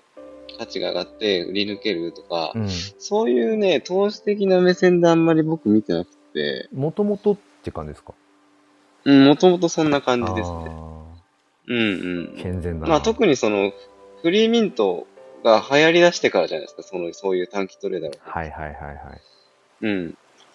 が。そういう見方、まあそういう見方をする人を別に否定してるわけじゃないんですけど、僕はそういう見方はして、なんか稼ごうっていう思いがあんまりない。なるほど。FT を使ってっていうのがないんで、シンプルに本当に欲しいものを買うっていう、ただそれだけで、なので、だから、翻弄されるとか、別に僕は別にそこは特になくて。なるほどね。人によるってことですね。だからみんな通るフェーズなのかなって思ったりもしたんですけど、ホワイトリストが欲しいとか、ちょっと安く買って、高く売り抜けて、それで得た、例えば、イーサで、別の自分が欲しいもの。だそれも楽しみの一つだと思う。みんなが通るのかなと思ったけど、人にやっぱよるんだなって今ね。ミンミンさんもともとね、だからそういうのをもう散々通ってもういいやと思ったから、今本当に自分が欲しいものをっていうよりももともとわけじゃないですね。もともとずっと変わらずですね。僕に関して。いやー、それかっこいいなって思っちゃうな、僕がすると。そうですか？いや、なんかね、そうなの。まあ、明日の朝の収録配信はこれを話そうみたいなことが、まあ、一個あったのが、なんか、なんだっけ、自分に今、なんかいろんななんか色がついちゃってる。いろんな色に染まっちゃってる感じがあるっていうか、なんか、無属性になりたい欲求が今めちゃくちゃあるんですよ。無属性。なんていうのかな。なるほどね。なんか、フラットなっていうか、なんか、ツイッターの方とかも、ふとなんか昨日ね、いや、ここ最近も、まあ NFT のことは NFT なんだけど、なんか、クリエイターとしてというか、表現者としてのツイートっていうよりも、なんか、例えば、まあ、今、ピクセルヒーローズダウンのまあコアメンバーっていうものもやってるっていうのもあるんだけど、なんか、例えばピクセルヒーローズの今度こういう、シリーズが出ますよっていうアナウンスみたいなツイートだったり、なんか、例えばパジさんの D シリーズで、なんか、こんなのがリビルできたとか、なんか、なんていうのかな。まあ、ただの情報っちゃただの情報みたいな、そういうツイートがやっぱかなり今自分のツイートの大半を占めてるなと思った時に、今のやっぱりツイッターのアカウント、まあ、1年前ぐらいとかって本当に自分が撮った写真に最近自分が考えていることを自分の言葉で発信するとか、単純に写真だけでもうツイートするみたいな。だからなんか、まあどっちかというとだからアートな側面の表現をしててやってて、なんかその頃がちょっと懐かしく思い始めてきたっていうのもあるのか、なんだろうな、なんかもっとより自分としてなんて言うんでしょうね、なんかちょっと自分の表現したい世界観っていうよりも、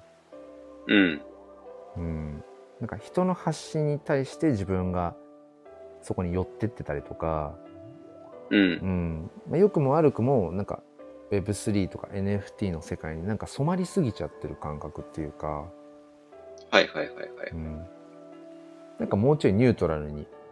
NFT っていうのはあくまでも自分の人生の中の表現方法の一つであってみたいな、もうちょっとNFT の今自分の頭の中で占めてる NFT の面積を、濃度は変えずに縮めたい感じなんか伝わりますかね、なんだろう。はいはいはいはいはいはい、はい、うん。ただなんだろうなってことは、そのNFT っていう手段を使って自分の表現をもっとツイッターでうまくやりたいみたいなことですよね。まあそうですね。うん。だから、うん。だから今それだけど現状こう人のものなんだろう人の作品を利用して自分の意見を言うみたいな、うん、っていうまあそれも自己表現の一つではあるとは思うんですけど、うんうん、なんでしょうね。その自分の作品をもっと前に出していきたいとかそういうことですか。自分の作品だったりなんか自分の言葉だったり、うん、でそれがその具体的に例えば何とかっていう NFT プロジェクトのなんちゃらとか、うん、っていうことよりもなんかもっとこうなんていうのかなちょっとまあ多分抽象的な方が好きなんですよね表現としては、うん、はいはい、もともとだからスタイフなんかでも、うん、まあいろんなパターンがあっていいと思うんですけど例えば、うん、なんとかっていう NFT プロジェクトがいついつリリースされるそうでみたいなあんまりそういう、うん局所的な情報発信みたいなことよりも、はいはいうんうん、なんか話題は何でもいいんだけどそこからじゃあ自分がどう感じたかとか、うんうん、なんか転用するといろんな人に当てはまる部分ってなんだろうとかどっちかっていうと、うんうん、抽象度は上がっちゃうんだけど、うんはいはいはい、なんか一部の人にしかわからないような話っていうよりも全然、うんこうジャンルが違うんだけど、うん、でもなんかこうあなんかわかる自分に置き換えたらわかるこういう話だよねっていうちょっとごめんなさいこの話も抽象的だけど、そういう方が結構好きだったりしてでもちょっとこの話今ねうまくね回収できなさそうなので要はなんかちょっとでもなんかまあ、有益な情報を与えたいっていうのはまあ間違いなくあるじゃん。うんそうですねはありつつ、うん、多分あれかもしれないですよねなんかうん、まあそうね。多分、もうちょっとこう、うん、NFT に対して、なんだろう、もっと自然体であるというか、こう NFT の話もするけど、子育ての話もするけど、仕事の話、教育の話もするけど、とか人生哲学についてもじゃないけど、もうちょっとだから多分そう、NFT っていうものを、なんだろうなそこまでこう特化させてない生き方みたいな感じに多分なんかなりたいんでしょうね。なんだろう。なるほどね。よくわかんないですけどね。そうそうどうすりゃいいんでしょうね。まあ、どっぷり使ってるっていう現状は自覚をしていると。そうです。そうですね。で、疲れすぎてるな自分みたいなことを思ってる。多分そうなんでしょうね。だからなんか。ことですよね。多分ね。もちろん NFT 楽しいんだけど。もうちょっとそうねなんか、うん、視野が多分今ある意味狭くなってるところはあるかもしれないのではいはいはい、はいうん、もっとなんかそう広く見ようっていうだけなので大丈夫です何かを解決しようって感じでもなくて、うん、ちょっと今はいそういうそうなのそうだからなんか比重を変えたらいいんじゃないですか。あそうかもしれないですね。うんだからちょっと家族にこうやってみるとか、うんうんうん、仕事の方にちょっと比重を置くとか、うんうんうん、今結構 NFT の方に比重を置いてると思うんですけど。そうかもしれないですね。その比重をちょっと変えてみたらいいんじゃないかなと。うんうんうん、ですね。まあまあまあ、そうね。うん。まあだからなんか今うん、NFT の税金計算、うんみたいなのを始めたんですよ。うん。どうなんですか？うん。めちゃくちゃめんどくさいですね。やっぱり。要は、イーサスキャンで、メタマスクウォレットとか、うん、イーサスキャンで全部トランザクション出せるじゃないですか。うん。あれを一個一個全部、エクセルみたいなシートに入力していく作業みたいなのをしてます。うわ。結構途方もないですね、それ。いやー、ちょっとね。まあ一応なんかまあ今の時点で確定申告をするとかなんか利確して明らかにそこに税金がかかってくるみたいな、多分そうなんじゃないんだけど、うん、ちょっとやっぱり一旦、まあ、この半年間ぐらいの自分のそのトランザクション、うん、をなんだろうな、可視化できるように一回慣れとかなきゃなって思って。ああ、でもまあ収支計算的な意味でそうだから、うん、かなり多分その辺グレーだから。確かにね。そう、うん、クリエイターの人とかでも多分いやなんかちょっとよくわかんないしで流しちゃってる人とかも結構いるっぽいし、まあいそうですよね。うん、うんうん、そうそうそう。だから現状まだねその国内の税制がまあ追いついてないっていうところもあるし、とにかくまるっと NFT 関連は今雑所得、うん、一番その税率が高い枠に当てはめられちゃってるから、うん、なんだっけその事業とかで NFT を やってるところとかだと、例えば1億 NFT で売り上げ出ましたって言ったら5000万とか持ってかれるんですよね、あれね、税金に。そう、4000万以上だと 55%。4000万以上か。4000万以上だと最高税率で、うん、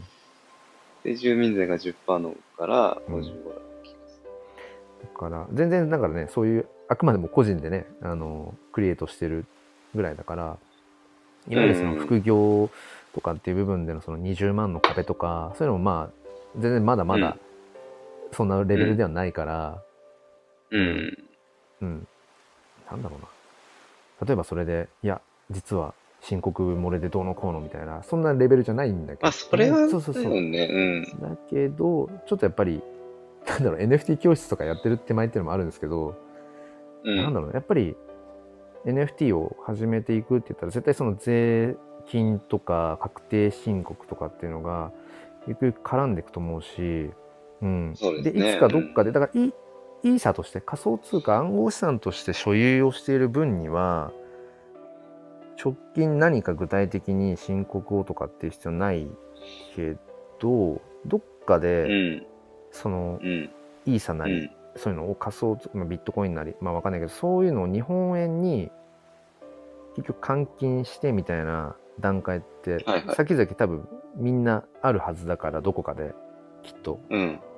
うんうん、その時にそうだったのっていう風に自分もなりたくないのはずっとあったし、そうですね、バタバタするのも嫌だなって思ったし、うん、あとはやっぱ NFT の新規参入者を、うん、なんやかんや言うてもまあ毎月ちょこちょこはやっぱりご案内してるところがあるから、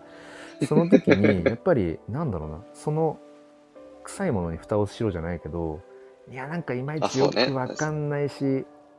まなんかね、うん、マネーリテラシーもやっぱり必要になってくる部分だし、もちろんもちろん、うん、でもなんかそれを触れずに NFT ご案内だけをなんかねするのはちょっとなっていう思いもやっぱり、ね、それはそれでまたかわいそう。そうなんですよ、生まれ始めてたからそういう感情が、だからやっぱり自分が、まあ、一回ちょっとその税金計算みたいなのをやってみないと話せないなっていう思いもあってやってんすけど、はいはい、やり方とかなんかその辺は理解したし何をすればいいかも分かったんだけど、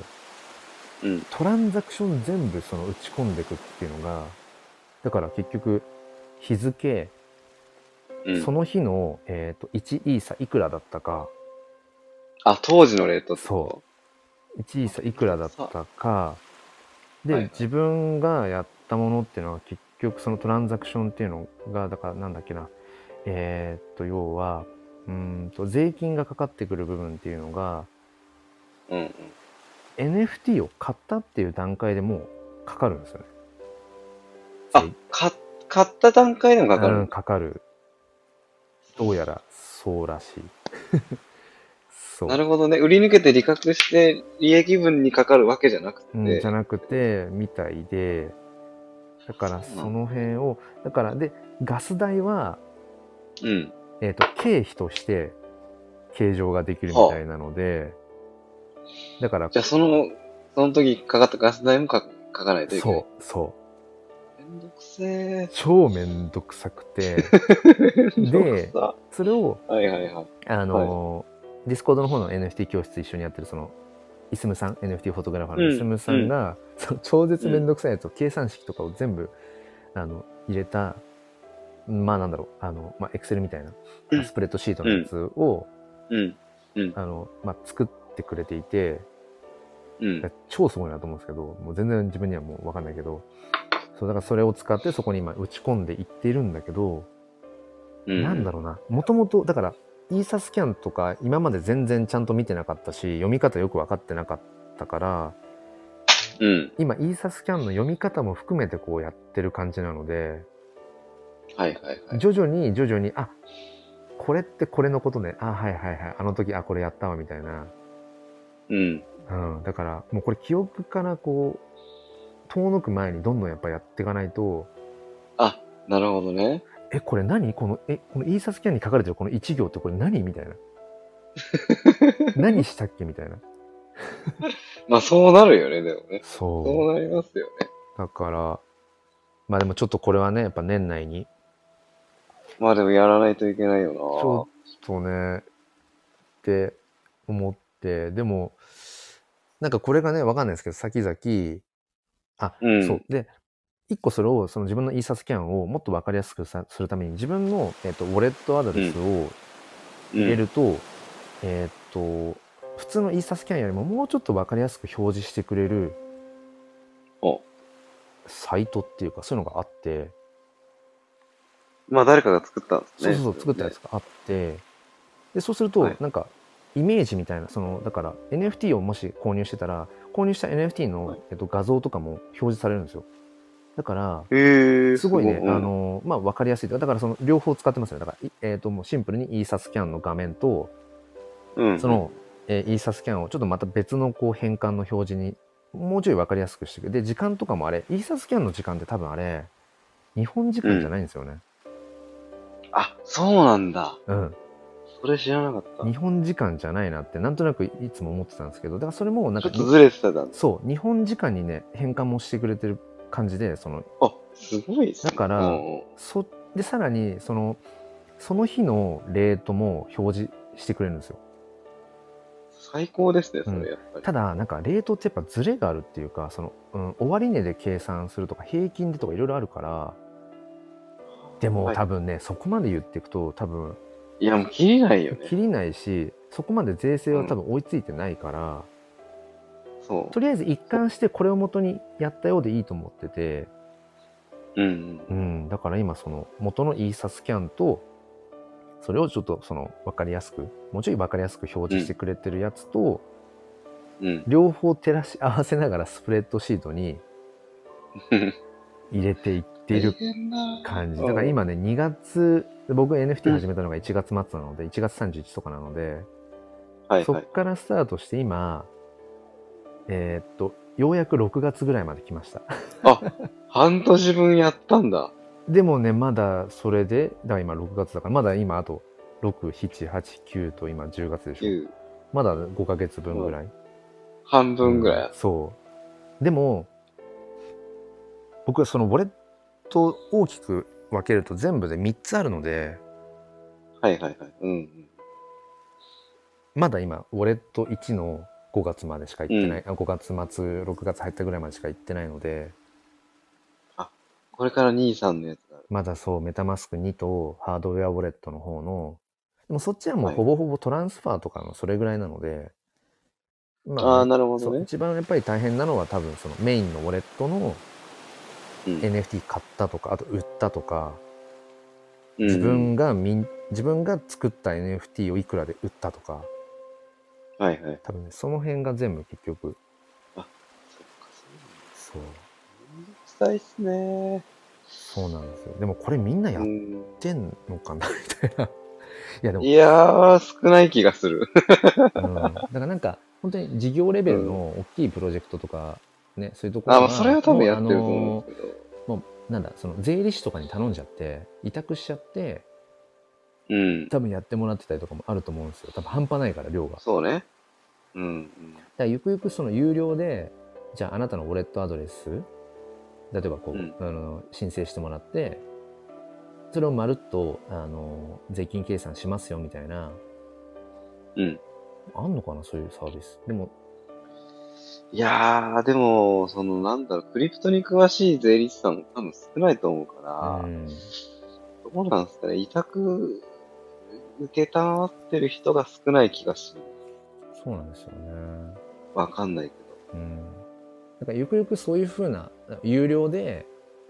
はい、例えば1年分2020年2022年度とか分かんないけど、1年分のそのウォレットアドレスからザーッとこう計算しますよみたいな、うん、有料ソフトとか、あ、まあそういうのできる気がしますよね。できると思うんですけど、うん、だから今さらにここも黎明期だから、今自分がやってるこの一個一個の作業がもしかしたらものすごいコスパ悪くて、うんうん、ってなるのかもしれないけど、まあでも、うん、イーサスキャン読めるようにもなっていけそうだしとか、まあ無駄ってことはないんだろうなと思いつつ、でもね、かなりハードっすね。すごい、途方もないっすね、ほんとマジで。途方もないっすよ。超大変。僕はやっぱりそこの、ただ買ってる方向、買うっていう方向性だけだから、まあ多分、そっかそっか。売り買いがあるから、そうなんですよね。売りがあるから、結構それも良さそうだな。そうなんですよね。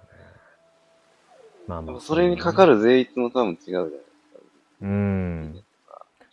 買い値。まあ、買い値だけだったら、理念がね、いろいろあるんだろう。そうなんですよね。で、さらにやっぱ仮想通貨っていうのが絡んでるから、うん。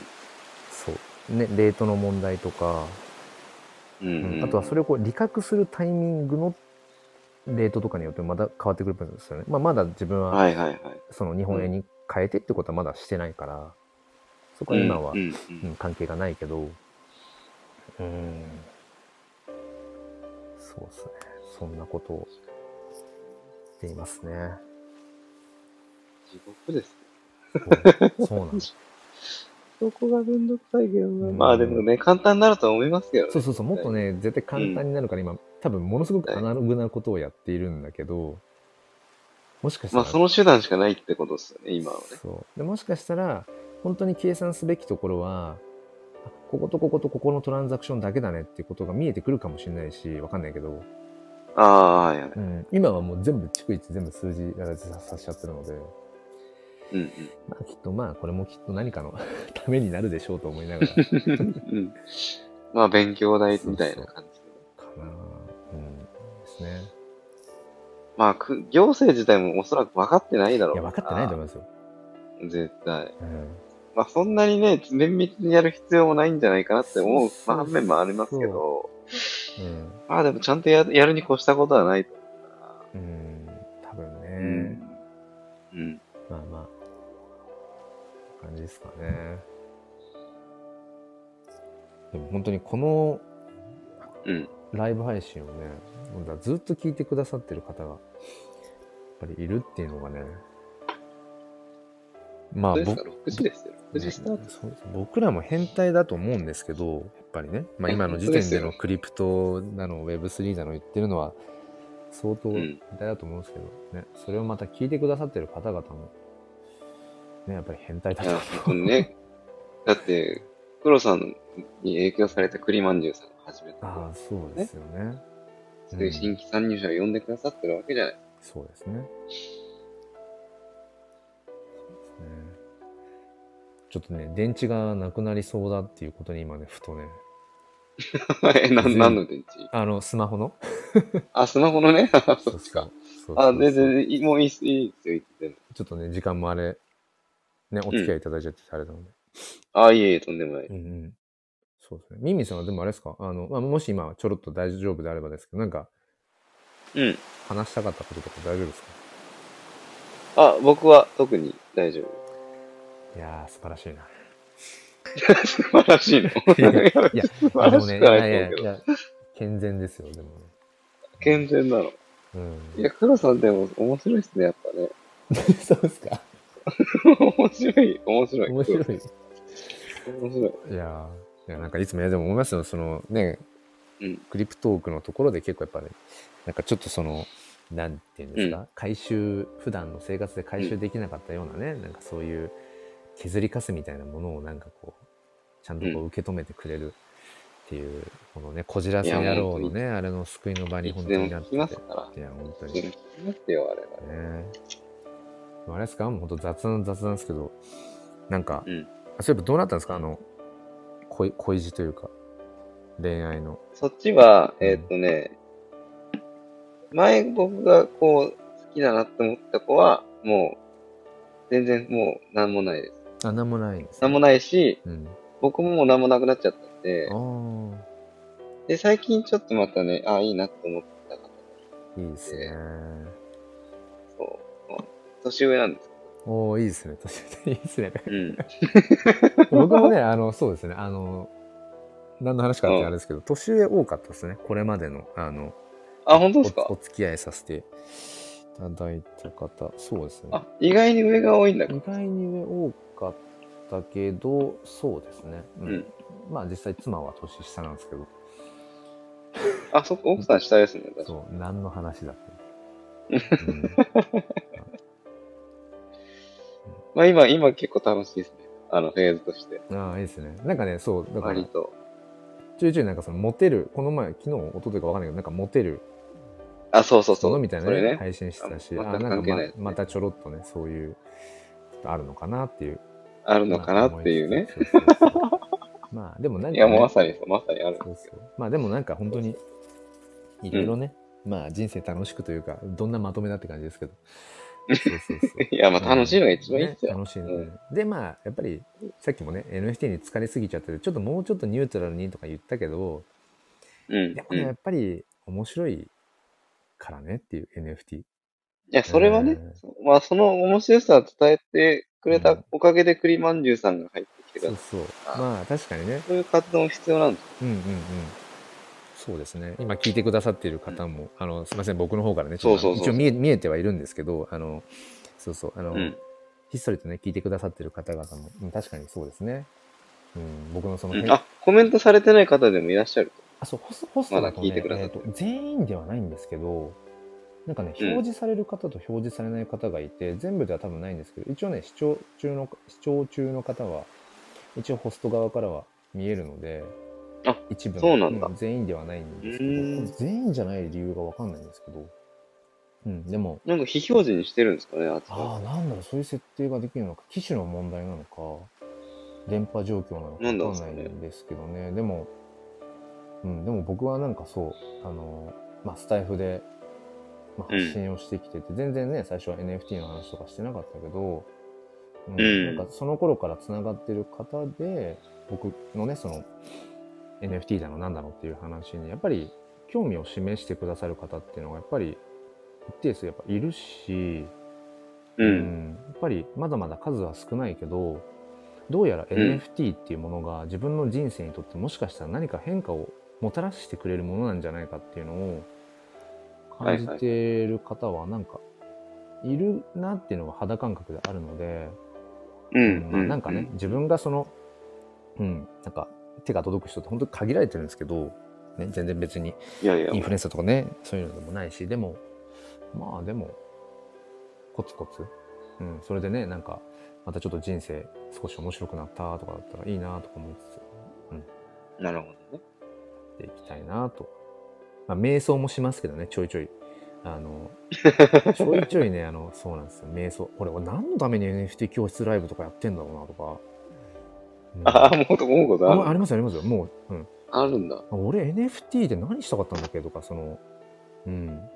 ありますよ。アイデンティティの迷子になるときとか、しょっちゅうですよ。なるほどね。うん、基本ネガティブ。何のためにやってるんだ。そう、基本ネガティブで落ちやすいので、本当は。そうそう、HSP 気質っていうのもあって、本当はめちゃくちゃこう、そう、気分のね、浮き沈みが。いろんなことを気にしちゃうみたいな。そうそうそう。でもなんか、はい、まあでもその辺は、うん、まあいろんな人と関わってるおかげでじゃないけどなんか割とそこそこ普通に多分映ってると思うんですけど、うん、意外とね中ではねまあ言うてもいろいろ迷子になってますよ意外に繊細だったりする、うん、そうありますよなるほど、うんうん、まあまあじゃあちょっとそんな感じでそろそろ2時間になりそうなのでそうですねこんな感じかなこんな感じにしますか、うん、コメントが来てたココさん癒す声慣れた音声 NFT をねご自身でねやられたいってことでそうメタマスクウォレット作ってとかでそうある意味生徒さんなんですけど、はいはいはい、でスタッカードさんもこの前メタバースライブ遊びに来てくださってスタッカードさんそれこそ音楽好きでうん、音楽 NFT とか、うん、そうそうそう。で、ココさん、スタイフを聞きながら他のアプリを聞いていたりすると表示されないようだと聞いたことがある。あ、なるほど。あ、そうなんだ。いろいろね、あるみたいですね。うん。バックグラウンドでやっちゃうとってことか。ああ、なるほどね。そういうことか。まあ、だから、なるほどね、まあまあ、でも本当に、ね、本当にいろんな、うん、それぞれいろんな、まあ、職種じゃないけど、興味関心が人それぞれ違うので、まあ、なんかでもね、うん、そう、まあ NFT、まあ、僕が話せるのはね、一部でしかなかったりするけど、まあまあ、いろいろやってみて、うん、失敗も含めて、ね、そうね、それがね、いろんなことができますからね。そうそうそう、引き続きやっていきたいなと思うので、うん、また2週間後、はい、なんかいろいろあれこれと溜まってるかもしれませんが、うん、ぜひまた何でも聞きますよ。聞いてやってください。なんかあの駆け込み寺みたいにちょっとね、はい、なってるとこありますけどね。うん、ミーミーさんがこう穏やかに聞いてくれて、そうだよね、うん、あるよね。あ、いやいや、まあチョークさんもね、うん、まあ、そうですね、ありがたいですよ、ね、本当に。はい、じゃあまあまあそんな感じですかね。はい、あ、チョークさんもね聞いてくれてたけど、チョークさんも。まあまあということで、じゃあそんな感じで。はい、クリプト終わりにしようかなと思います、はい。聞いてくださってた方、ありがとうございます。ありがとうございました。うん、また2週間後にまた3人でね食べたいと思いますので、うん、うん、はい、よろしくお願いします。じゃあそれでは、はい、ミミさんありがとうございました。うん、とんでもない、こちらこそありがとうございました。うん、ありがとうございます。うん、じゃあ皆さん良い一日をということで終わりにします。はい、はい、じゃあね、ありがとうございます。おーい。